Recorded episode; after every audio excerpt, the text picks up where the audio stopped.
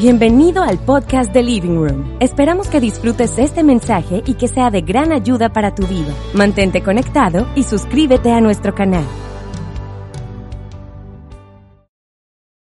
Estoy feliz de estar con ustedes, feliz 2021. Espero que estés preparado y preparada para recibir la mejor parte, ¿verdad? En tu vida en este año. Yo declaro que este año va a ser año de bendición, año de buena salud, año de prosperidad, año de alegría, año de paz, año de felicidad. ¿Cuántos reciben eso y dicen, este va a ser... Eso es. Y quiero, antes de comenzar, darle las gracias a mis hijos Carlos y Nati por darme el honor de estar aquí. Es un privilegio. Esta mañana estaba ahí en el hotel adorando un rato, pidiéndole a Dios que me diera sabiduría para comunicar asertivamente la palabra que Él tiene para ustedes en este día, que de alguna manera establece el tono y la pauta para todo el año. Y espero que hayas venido con un corazón dispuesto, un corazón de niño, un corazón de niña, dispuesto a abrazar lo que Dios tiene para ti, porque sé que va a ser muy especial. Y bueno, Carlos terminó el año pasado dando una enseñanza que se llamó La Mejor Parte y yo voy a comenzar este año dando una enseñanza que se llama La Mejor Parte 2. ¿Ok? Porque esta sí es la mejor, la de él no era la mejor, la mejor es la mía. y entonces, hola Joshua, ¿cómo estás? Te sigo en Instagram, quiero que sepas, soy tu fan. Oíste, me encanta todo lo que estás haciendo. Ahí vi tus fotos con tu amiguita, eso yo te vi. Así que estoy feliz de estar aquí con ustedes, feliz de ver gente que amo, súper triste de no poder abrazar para una persona con mi personalidad, que yo lo que quiero es, yo soy el propio reina de pueblo, tú sabes. Y entonces yo como, ¡Ey! Tú sabes, tú sientes la voz que te dice COVID, COVID, COVID. Y, y entonces después llega Carlos con él, ¿sabes? Ayer, hey, antes de ayer Creo que en dos horas me echó esa vaina como 80 veces. Y yo decía, hola, ¿cómo estás? Hola, ¿cómo estás? Y yo dije, hey, me vas a borrar las huellas digitales, men, de tanta cosa que me has echado. Pero estoy feliz de estar aquí. Los amo, los aprecio, admiro la obra que están haciendo en esta casa. Admiro el crecimiento de ustedes, de ustedes como líderes, que su crecimiento espiritual, como familia, el crecimiento del equipo. Me impresiona ver cómo ha madurado la gente la labor que han hecho en este lugar es extraordinaria. Ustedes pertenecen a una comunidad preciosa, saludable, pujante, creciente y que apenas está comenzando a caminar en lo que el Padre tiene para ustedes. Y yo creo que el Living Room se merece un aplauso bien especial en este ¿Verdad? Entonces, Quiero que vayamos, vamos a ir a la palabra, al pasaje que ha marcado el tema de este año, se encuentra en Lucas capítulo 10, versículo 38. Voy a leer, creo que es la nueva versión internacional, dice así, Jesús siguió su camino y llegó a una aldea donde una mujer llamada Marta lo hospedó. Marta tenía una hermana llamada María, la cual se sentó a los pies de Jesús para escuchar lo que él decía. Pero Marta, que estaba atareada con sus muchos quehaceres, se acercó a Jesús y le dijo, Señor, no te preocupa, no te preocupa nada que mi hermana me deje sola con todo el trabajo, dile que me ayude. Pero Jesús le contestó, Marta, Marta, estás preocupada y te inquietas por demasiadas cosas, pero solo una cosa es necesaria, María ha escogido la mejor parte y nadie se la va a quitar.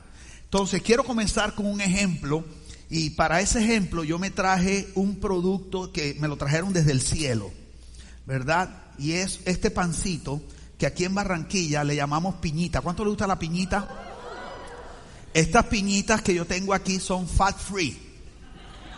Sí, el fat free no te lo cobran, viene ya incluido con el pan, ¿ok? Entonces les voy a decir algo cuando, o sea, yo soy amante del pan, pero así como que adicto al pan. Y desde chiquitito siempre comía mucho pan y me encantaba mucho la piñita. Y hay algo tremendo porque ustedes saben cuando queda la última piñita, ¿verdad? Que, que entonces en mi casa somos cuatro hermanos, pero sobre todo mi hermano y yo, que, que nos dábamos puño por la última piñita. ¿Ok? Entonces cuando quedaba la última piñita y supongamos que yo la alcanzaba primero y yo iba a comer mi pan, mi pancito para los que nos ven online ahora, ahora mismo y de pronto dicen que es una piñita, es un pan dulce glorioso que inventaron en el cielo y se lo revelaron a los panaderos de Barranquilla. ¿Ok? Entonces, cuando tú tienes, yo tenía mi último pan de piñita, ¿verdad? Este pan arriba está como quemadito y tiene mucha azúcar. ¿Ok? Es una cosa espectacular. Entonces, cuando, ¿cuánto le está dando hambre ya? Ok, esa es la idea. Espero que te dé hambre, pero hambre de la palabra, ¿oíste? No, mentira. Entonces, cuando ya me quedaba el último pedazo de pan, el último pan, mi mamá llegaba y me decía, me haces el favor y lo compartes con Gabriel Ignacio. Yo me llamo José Víctor Antonio, imagínate tú, por San Antonio. Entonces me decían, José Víctor, me haces el favor y compartes, le das la mitad a Gabriel Ignacio. Entonces yo llegaba y partía el pan, pero yo no lo partía así, sino que lo partía así. Toma, Gabriel. De verdad. Gabriel, toma. ¿Y sabes con qué me quedaba yo? Con la mejor parte. Exactamente. Como yo era el que tenía el pan, yo escogía la mejor parte. Y mi hermano tenía dos opciones. O se comía esta parte o no se comía nada. Pero yo era bien intencional escogiendo la mejor parte. Se pueden llevar los pancitos si quieren porque difícil predicar con ese asunto ahí. ¿Ok? Este, el flaco que me está ayudando, flaco, toma. Este, oye, un aplauso para el flaco. Este man está haciendo una labor espectacular. Entonces, mira qué tremendo. Porque el relato bíblico está diciendo, Jesús le dice a María, a Marta, que María escogió la mejor parte. Y hablando o refiriéndose, ¿verdad?, a Jesús. Entonces, la pregunta que yo me hice inmediatamente es, ¿Qué significa escoger a Jesús? Porque esa es una palabra un poquito complicada, porque aquí no se refiere a salvación, porque la Biblia dice que el hombre no escoge a Dios, sino que Dios escoge al hombre. Entonces se tiene que referir a algo diferente. Y yo decía, Señor, ¿a qué se refiere cuando dice que escojamos a Jesús? Y se refiere a tu enfoque, se refiere a tus decisiones, se refiere a tus prioridades. Esta palabra escoger es una palabra bien especial en el lenguaje griego y, y significa, di conmigo, seleccionar. Seleccionar significa escoger entre varias opciones. Entonces es tremendo porque si hay un momento en la historia de la humanidad donde la gente tiene opciones es hoy. Nosotros vivimos permanentemente con un abanico de opciones al frente de nosotros y la vida básicamente se trata de tomar buena o seleccionar siempre buenas opciones. Tu vida es hoy el fruto de las decisiones que tú has tomado cada vez que te han presentado un abanico de opciones al frente. Y es tremendo porque entre más difícil es la vida, a veces parece que tomáramos las peores decisiones. O sea, en los momentos que mejores decisiones debemos tomar, parece que tomamos las peores, porque tenemos la tendencia a tomar decisiones como en este asunto de quiero evitar seguir en lo que estoy viviendo, no quiero vivir más este dolor, no quiero tener esta ansiedad, estos ataques de pánico. Y lo que sucede es que por tratar de escapar del momento en que estamos, terminamos tomando decisiones que empeoran la situación. Y yo tengo una frase que digo mucho y es que no es bueno tomar decisiones permanentes en situaciones temporales. Entonces Jesús le está diciendo, escoge la mejor parte y Dios nos está diciendo a nosotros, ¿verdad? Que enfrente, en, con este abanico de opciones que la vida nos ofrece en las diferentes etapas, los diferentes eventos, las diferentes situaciones, debemos ser intencionales en escoger a Jesús. Eso significa que debemos ir primero a Jesús, debemos ir primero a su propuesta.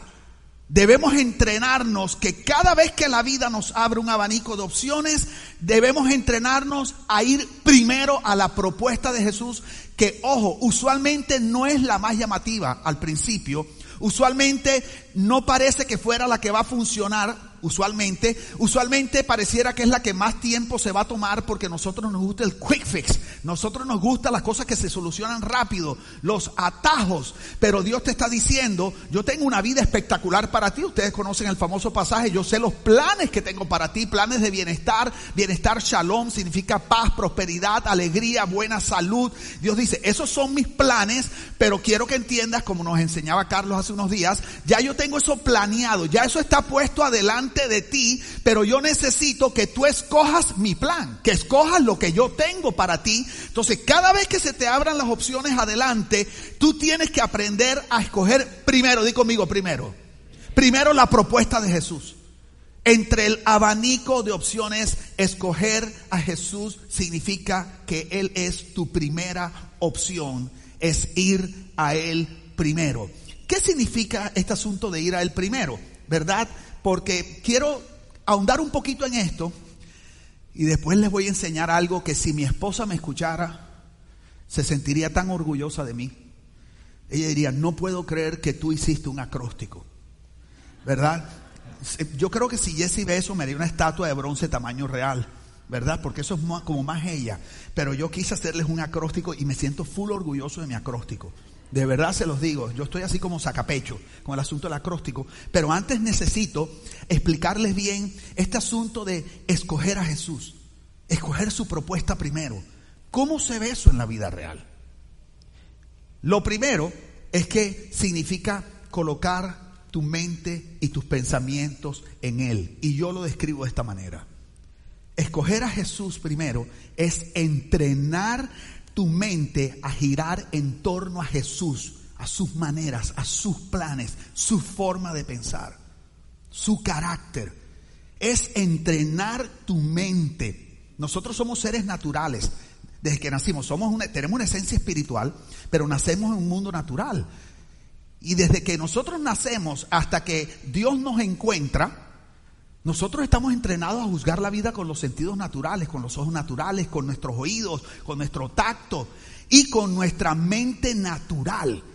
Y cuando nosotros empezamos una relación con Jesús, nosotros tenemos que reentrenar la manera como nosotros, eh, ¿verdad? Nuestros procesos cognitivos, nuestros razonamientos, aprender a pensar, de, como la Biblia llama, desde la mente de Cristo. Aprender a tener una mente que gira en torno a ese plan. Es tener una conciencia permanente en cada opción que te presenta la vida, de que tu mente va a girar hacia esa opción. Entonces tiene que ver con aprender a entrenar tu mente, a abrazar esa propuesta de Jesús primero. Quiero decirte, eso no sucede espontáneamente. Quiero que sepas eso. Por eso en la palabra dice, escoge, escoge. No diría escoge si tú no tuvieras responsabilidad de escoger. Si no hubiera que escoger, toda la gente que conoce a Jesús estaría súper bien. No habría ningún matrimonio afectado, no habría nadie en ruinas, no habría nadie con deudas, no habría nadie con ansiedad, no habría... No, no, la realidad es que la Biblia dice en Efesios 2, 8, 9 y 10 dice que por gracia somos salvos. Después dice, las buenas obras que Él preparó de antemano y es como si tú fueras por la playa y ya Jesús hubiera caminado ese camino antes que tú y Él va dejando unas huellas. Entonces, ¿qué pasa? Que cuando tú vas caminando por la vida, tú tienes que ver dónde están las huellas que ya Jesús caminó por ti. Ya Él planeó tu vida para hacer una vida de felicidad, una vida de prosperidad, una vida de éxito. Entonces tú tienes que escoger pisar sobre las huellas de Jesús. Y tienes que entrenarte. Tienes que entrenar tu mente para eso. Para mí eso es lo primero, escoger a Jesús. Segundo, para mí escoger a Jesús también significa creer en la propuesta de Jesús. No solamente es que mi mente se va, yo, o sea, yo digo, ok, Señor, me acabo de acordar un pasaje de la Biblia, estoy diciendo pasajes que no le dije a esta gente, pero ni modo, ok. Me acabo de acordar de un pasaje en la Biblia cuando el rey Josafat viene y le dicen, rey Josafat, tres ejércitos poderosos vienen contra ti. Y la Biblia dice, y el rey Josafat tuvo temor y se dispuso a buscar a Dios. Entonces, mira qué tremendo. Es como Dios diciendo, el problema no es si tienes temor, el problema es qué propuesta vas a creer después de que te dé temor. O sea, a qué propuesta te vas a inclinar.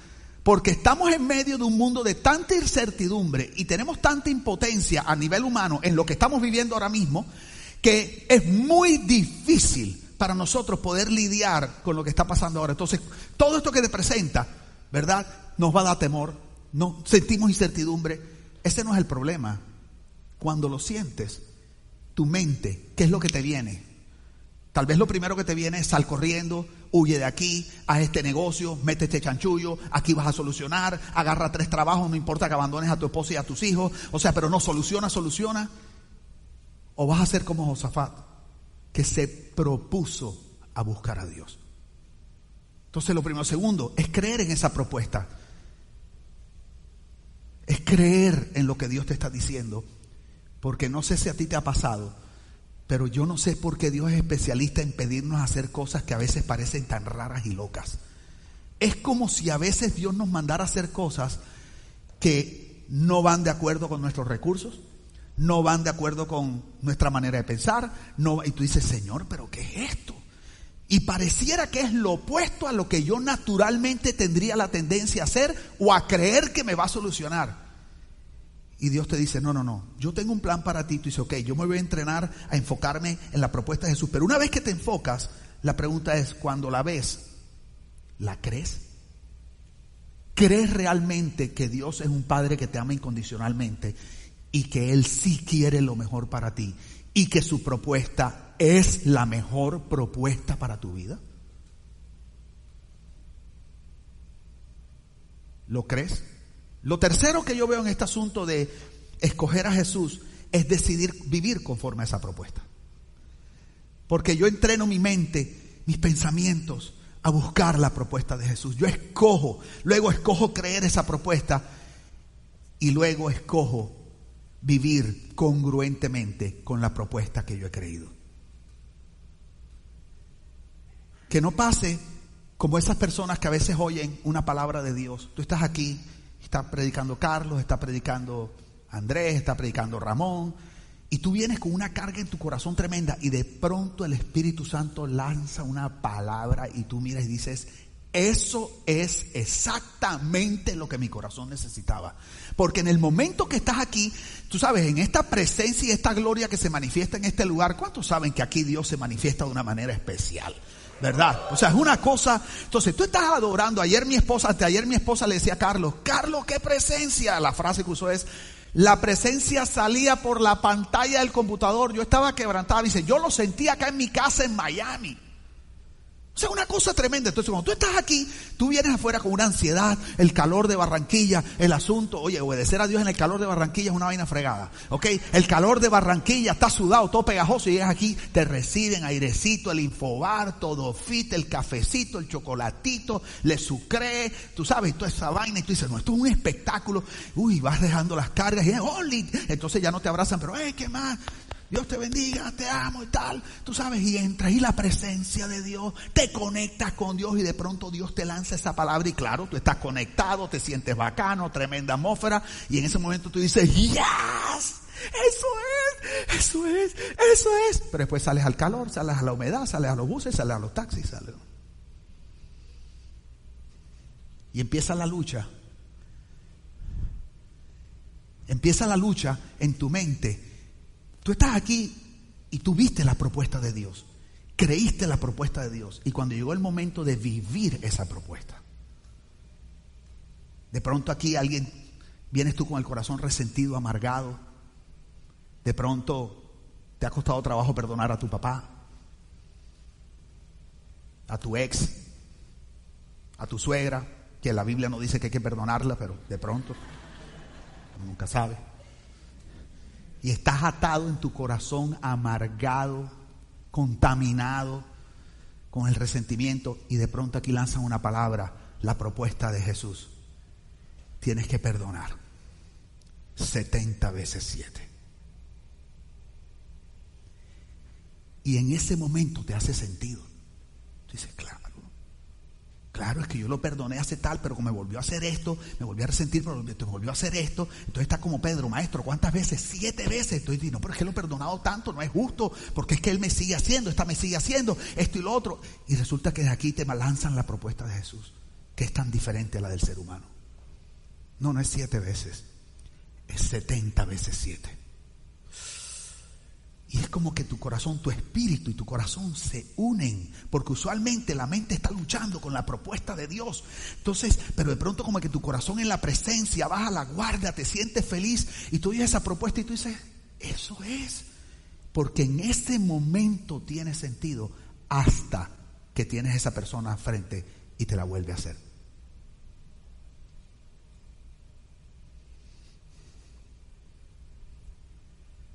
A mí me preguntan, José, ¿cuál es tu logro más grande? ¿Sabes cuál es mi logro más grande, más grande, Dilio? Haber mantenido sano y saludable mi corazón después de todo lo que hemos vivido mi esposa y yo. Porque yo entendí lo que dice Proverbios, que sobre toda cosa guardada guarda tu corazón porque Él determina el curso de la vida. Pero ¿sabes lo que ha significado eso? Vivir la propuesta de Jesús muchas veces en mi vida. ¿Sabes cuál es la propuesta mía? Asesínalo. Y les tengo una noticia, yo no nací pastor. Ustedes no saben las cosas que yo he hecho en mi pasado. De lo que ese hombre buen mozo, inocente y puro es capaz de hacer. A mí todavía me vienen propuestas que me produjeron mucha satisfacción y placer carnal, pero que son opuestas al plan que Dios preparó de antemano para mí. Y tengo que escoger lo que me ofrece placer ahí y me da gusto ahí y me hace sentir seguro ahí o tener fe y creer la propuesta de Dios que tiene que ver con toda mi vida, con mis generaciones, con mis hijos, con mi legado y volver a creer esa propuesta y practicarla.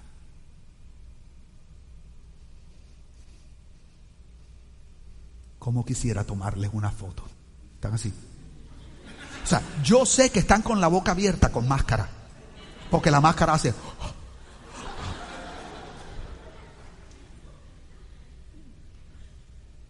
Di conmigo, yo quiero escoger a Jesús. Di conmigo, yo escojo a Jesús. ¿Cuántos saben que su propuesta a veces es un poquito complicada? ¿Cuántos lo reconocen? Levantemos las manos al Señor. Es justo y necesario. Verdaderamente justo. Ah, no me equivoqué. Perdón. Entonces, no sé, me, me salí de onda. Entonces, ¿sabes qué es tremendo? Que la Biblia dice que escoger a Jesús, cuando lo escoges, escoges, di conmigo, la mejor parte. Y sabes tú que esa palabra mejor en el griego significa beneficioso, generoso. Entonces, no te engañes por lo que ves o no ves, no te engañes por tus paradigmas o tus tradiciones. Quiero que sepas que siempre que escoges a Jesús, escoges la mejor parte, la más beneficiosa, la más generosa. Ten cuidado de la gente que te promete un negocio bien bacano de entrada y te quiebra, te quiebra por el resto de tu vida. Si ves, Jesús no opera así. Porque Jesús no te está dando una promesa, Jesús no te está dando anestesia, Jesús no te está dando algo para aliviarte del dolor. A veces la propuesta de Jesús es limpiar la infección, es, es, es ir profundo, a veces es revisitar lugares oscuros que nos producen dolor y temor. Y entonces en el momento esa propuesta no suena muy placentera, pero es que Él sabe que esa es la mejor parte, esa es la mejor propuesta. Y nuestra labor es como niños abrazar la propuesta y confiar. Y con el tiempo vas caminando y vas mirando y vas sintiendo la sanidad en tu corazón, vas sintiendo la libertad, vas pasando del vivir desde el saber a vivir desde el ser. Empiezas a vivir en tu esencia. Jesús es la mejor parte, escoger a Jesús es escoger la mejor parte y te acabas de perder la oportunidad de darle un aplauso en un momento espectacular a Jesús.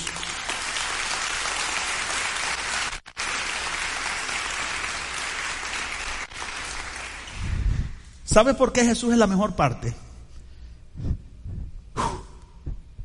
Viene mi acróstico. Hice un acróstico con la palabra primero. Digo conmigo primero. Porque escoger a Jesús es ir a Él. Es cuando su propuesta está. Cuando tu mente se inclina a lo de Él. Primero, porque cuando escoges a Jesús, encuentras propósito. Digo conmigo propósito. Mira qué tremendo. Jesús le da sentido a tu vida porque Él te hace parte de algo más grande que tú. Si ves, uno de los grandes, una de las, de las, de los grandes vacíos en el corazón de la humanidad es la falta de propósito. Conozco gente, les voy a contar un testimonio rápido. Hace un par de semanas conocí a una persona en Miami Beach, en la playa, mi familia y yo estábamos pasando unos días ahí y el agua estaba helada y nos metimos, uy, gritando allá, me un barranquillero en agua fría. Uy, y, tú sabes, como yo soy pastor, gritaba, santo, gloria a Dios, qué helada está el agua, Señor, la sangre de Cristo. No, mentira, no. Y entonces yo estaba ahí en el agua no, mejor que no hayas escuchado lo que grité porque no estoy seguro si recibirías la palabra que estoy dando hoy. Y entonces estaba ahí predicando y en ese momento un chino se empezó a meter, uh, uh, ah. entonces yo empecé a reír más y lo empecé a vacilar. Como dice mi hermana, empecé, le empecé a succionar ave de corto vuelo, o sea, mamar gallo. ¿Ok? Entonces empecé, empecé a vacilar al man. También se dice lactar cantor matutino. ¿Ok? Y empecé a molestar con el man y resulta que en ese momento empezamos a hablar, empezamos a hablar y el hombre resultó, ser un multimillonario. Cuando te digo multi, multi, multi, como estar hablando, por decirte, con Mark Zuckerberg de Facebook, así. Y me dice, hace un mes me mudé a Miami, tengo todo el dinero que una persona puede tener en la vida. Me dijo, ya yo me pudiera retirar hoy y por 10 generaciones gastar, no me gasto todo el dinero que tengo. Tengo toda la fama que quisiera tener. Me dice, pero estoy triste y vacío porque no tengo propósito. El dinero no te da propósito. Pero a veces el propósito sí te da dinero. Cuando tú encuentras a Jesús, encuentras propósito. Él te hace parte de algo más grande que tú.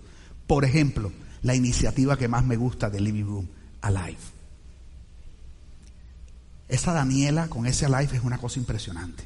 Alive, para el que no conoce, es una iniciativa que tiene Living Room para poder impactar a la comunidad y a la gente más vulnerable, a la gente que está en pobreza extrema, con el amor incondicional de Dios, pero de manera práctica les han construido casas, les llevan comida, les dan útiles escolares y lo están haciendo en diferentes lugares. Y yo te puedo asegurar que cuando le das una casa a una persona de estas, ¿cómo es que se llamaba la mujer que le dieron la casa? Bartolina. Y yo me imagino que Bartolina haber quedado súper contenta, pero te puedo asegurar que el gozo de la gente que le dio la casa. Que fueron a decirle Bartolina, que se la fueron a presentar. ¿Por qué? Porque la Biblia dice que más bienaventurada cosa es dar que recibir. Entonces, cuando tú escoges a Jesús como la mejor parte, lo primero que Jesús te da es propósito, te hace parte de su propósito eterno. Él te invita a participar de la empresa más grande, más transformadora y más espectacular en la historia de la tierra. Además de propósito, les, iba a leer varios versículos. Aquí puse. Sin embargo, Hechos 1.8, sin embargo, cuando el Espíritu Santo descienda sobre ustedes, recibirán poder para ser mis testigos no solo en Jerusalén, sino también en Judea, en Samaria y hasta lo último de la tierra. Qué tremendo cuando conoces a Jesús, tu esfera de influencia se explota exponencialmente.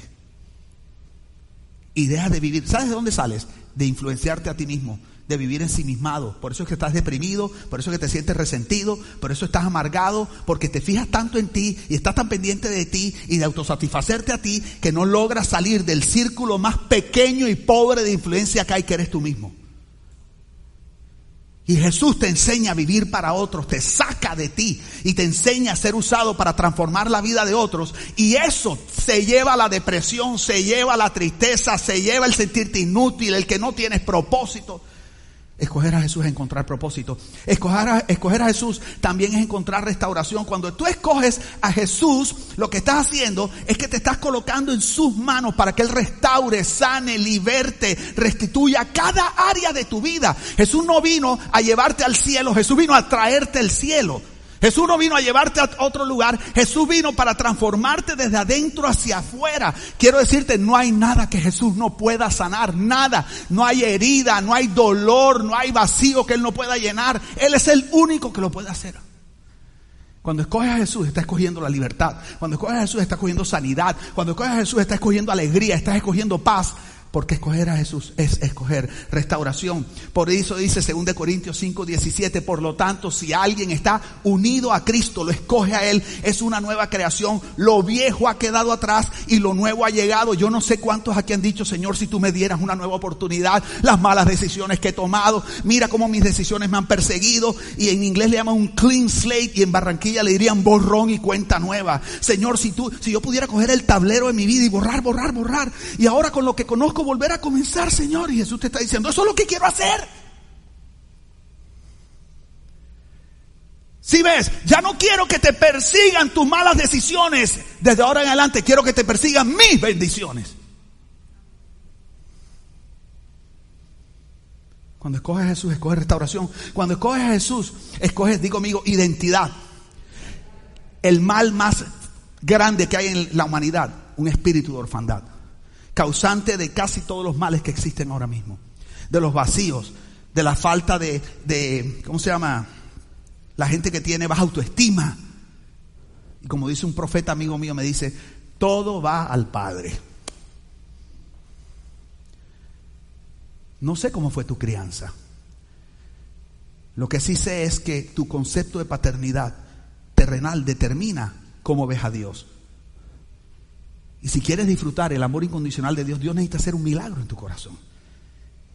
Y el único que lo puede hacer es Jesús. Porque cuando Jesús llega, Él llega con el primer propósito de tomarte y llevarte hasta el Padre. Por eso él dijo, yo soy el camino, la verdad y la vida. Nadie viene al Padre si no es a través de mí. Me impresiona porque le dice, cuando Jesús dice eso, dice que Felipe le dice, Señor, en Juan 14, 6, bueno, el 8 dice, Felipe le dijo, Señor, déjanos ver al Padre y con eso nos basta. Jesús le contestó, Felipe, ya llevo mucho tiempo entre ustedes y todavía no me conoces. El que me ha visto a mí, ha visto al Padre. La Biblia dice que Jesús es la imagen visible del Dios invisible, que el que conoce al Hijo, conoce al Padre, que el que tiene al Hijo tiene la vida. Entonces cuando conoces a Jesús, Jesús empieza a sanar todos los vacíos de paternidad, las necesidades de amor, esa necesidad de amor que te ha llevado a meterte con los hombres que no debes. A mendigar amor y a resignarte con personas que no deberían estar en tu vida. ¿Sabes por qué te resignas? Porque estás pidiendo amor desde la necesidad. Pero cuando conoces a Cristo, Cristo te lleva al Padre, el Padre llena tu amor y te hace completo, completa y más nunca vas a mendigar. Y en vez de volverte un mendigo y una aspiradora chupacabra que le anda chupando amor a la gente y manipulando para que te amen, te vas a volver un instrumento de sanidad. Di conmigo identidad. Estamos en primero, voy rapidito. Lo otro que Jesús te da, di conmigo motivación. Es tremendo. Cuando Jesús llega a tu vida, tu vida se llena de esperanza. Escoger a Jesús es escoger la esperanza. Jesús es la esperanza de las naciones. Jesús es nuestra esperanza de vida eterna. Y la esperanza es muy importante porque la Biblia dice que la esperanza es la esencia de la fe. Es como querer hacer un pudín, o perdón, para los que nos miran online, una torta de chocolate. Y si eres de Bogotá, un ponqué, ok, de chocolate. Y si tú quieres hacer un ponqué, una torta, un pudín de chocolate, necesitas el ingrediente principal que es el Chico, ¿qué, iglesia tan inteligente es esta? ¿Verdad? Claro que necesitas chocolate porque el chocolate es el ingrediente principal de la torta de chocolate. Bueno, el ingrediente principal de la fe es la esperanza. Porque Hebreos 11.1 dice que es la fe la certeza de lo que se espera. Y cuando tú no esperas nada, no puedes tener fe. No puedes hacer una torta de fe sin esperanza. Y si hay algo en lo que la vida es experta, es en matar la esperanza del corazón. Y endurecer tu capacidad de creer. Cuando Jesús llega, Él convierte un corazón de piedra en un corazón de carne. Y sus palabras, sus buenas palabras, las palabras del Padre que vienen a través del Hijo, ¿verdad? Sus planes, como Él te ama, su cariño, su afecto, como Él se expresa contigo. Eso empieza a devolver la esperanza a tu corazón. Y tú, que eras la persona que pensaste que jamás nadie se iba a fijar en ti, que tú no eras importante, que la vida no tenía nada importante para ti, de pronto empiezas a darte cuenta que alguien se fijó en ti, ¿quién? El creador de los cielos y de la tierra, que tú eres súper valioso y que hay grandes planes por delante de ti, porque escoger a Jesús es escoger esperanza. Por tanto, eso te produce motivación. Primero, PRI, propósito, restauración, identidad, motivación. Cuando escoges a Jesús, escoges estabilidad. Y conmigo, estabilidad. Dice Jesús en Mateo 7:24 que todo el que presta oído a sus enseñanzas y la pone en práctica lo comparará a un hombre que construyó su casa sobre la roca. La roca es Cristo. Y dice que vendrán los vientos, las tormentas. ¿Cuántos saben que vendrán los vientos y las tormentas? Ahora, hay gente que vive en un huracán perpetuo, lo sé los tornados del Señor. Yo conozco que hay unos cuantos así. Pero la realidad es que no importa cuán buena haya sido la vida para ti, todos tenemos tormentas en la vida, todos tenemos momentos difíciles, todos tenemos un momento financiero complicado, a todos se nos aprieta la billetera de vez en cuando, todos tenemos momentos donde nos sentimos traicionados, heridos, adoloridos.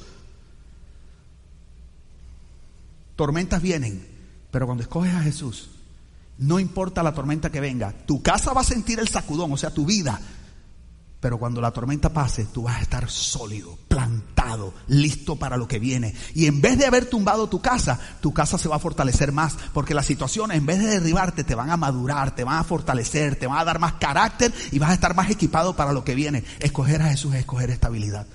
¿Estás cansado de la inestabilidad? ¿Estás cansado de no saber qué viene después? ¿Estás cansado de vivir preso y prisionero, de no saber cuánto hay en el banco? Necesitas escoger a Jesús.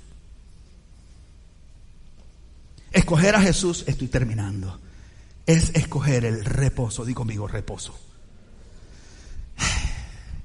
Hay hoy día una competencia feroz por la atención de tus ojos de tu corazón, los oídos y los ojos de tu corazón están siendo alados por la televisión, las noticias, el internet, las que las noticias falsas, las que no son falsas. ¿Por qué? Porque la crisis que está viviendo el mundo hoy en día es la plataforma perfecta para manipular los hábitos de consumo y las decisiones de la gente. Entonces hay una lucha terrible y en el mundo espiritual hay una lucha terrible por tu atención con las noticias negativas que tantos contagiados, que tantos se murieron, que tantos tal cosa, que tantos. Y, eso produce una incertidumbre porque los científicos dicen, no conocemos que la cepa nueva, oye, uno está medio pensando, ay, ya llegó la vacuna, no, que una cepa nueva en Inglaterra, no, es una locura. Es una locura.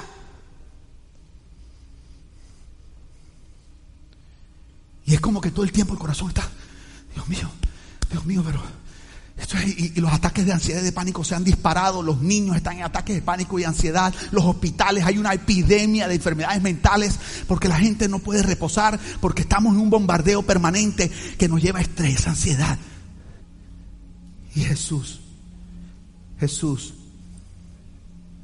Jesús te dice en Juan 14, 27, te dejo un regalo, paz en la mente y en el corazón. Y la paz que yo doy es un regalo que el mundo no puede dar.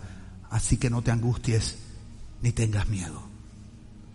Cuando escoges a Jesús, cuando escoges su propuesta, cuando crees en su propuesta, cuando tienes la fe de caminar en su propuesta,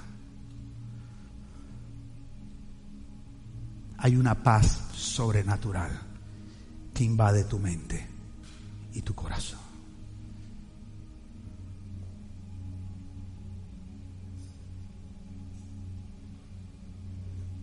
hay algo adentro que sabe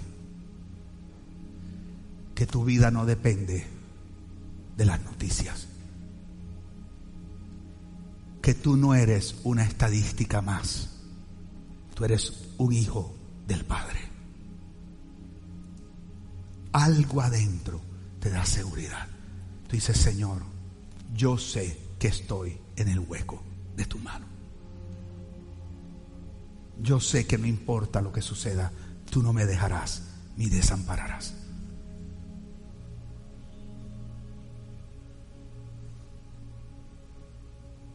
Y por último, escoger a Jesús es escoger la oportunidad. Cuando tú caminas con Jesús, caminas bajo el favor del Padre.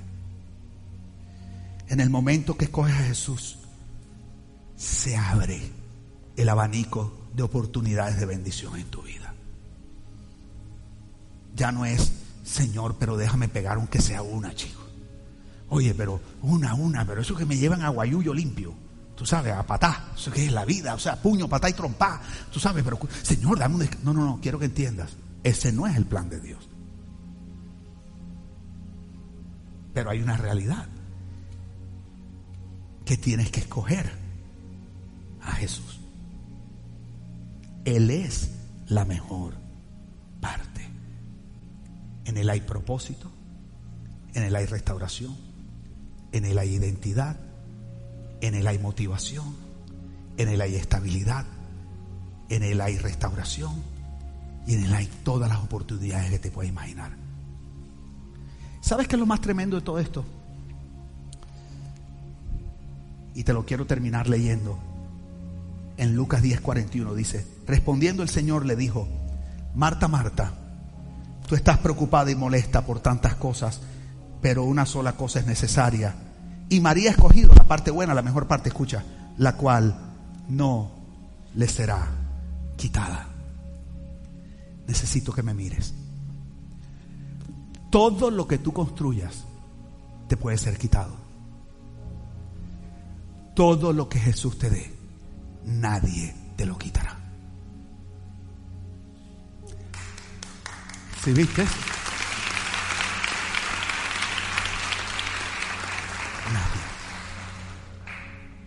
Nadie. No tengo tiempo de explicar eso, pero eso viene de Adán y Eva. Adán, por cuanto escuchaste la voz de la mujer, no se refiere a que no puedas escuchar a tu mujer, sino que ya Dios le había dado una instrucción a Adán y Adán prefirió la instrucción. Si ves, Adán escogió la propuesta de Eva, que era la de Satanás, básicamente, de la serpiente, sobre la de Dios. Le dice, por cuanto escogiste esa propuesta y no la mía, maldita será la tierra por tu causa. Dios no maldijo la tierra. Siempre que los seres humanos decidan construir o iniciar un proyecto fuera de la propuesta de Dios, está condenado a maldición. Puede prosperar, pero se va a desaparecer. Porque todo lo que el hombre construya fuera de Dios le puede ser quitado. Pero todo lo que tú construyas en Jesús permanecerá para siempre. ¿Qué vas a hacer en este día? Quiero pedirte que te coloques de pie.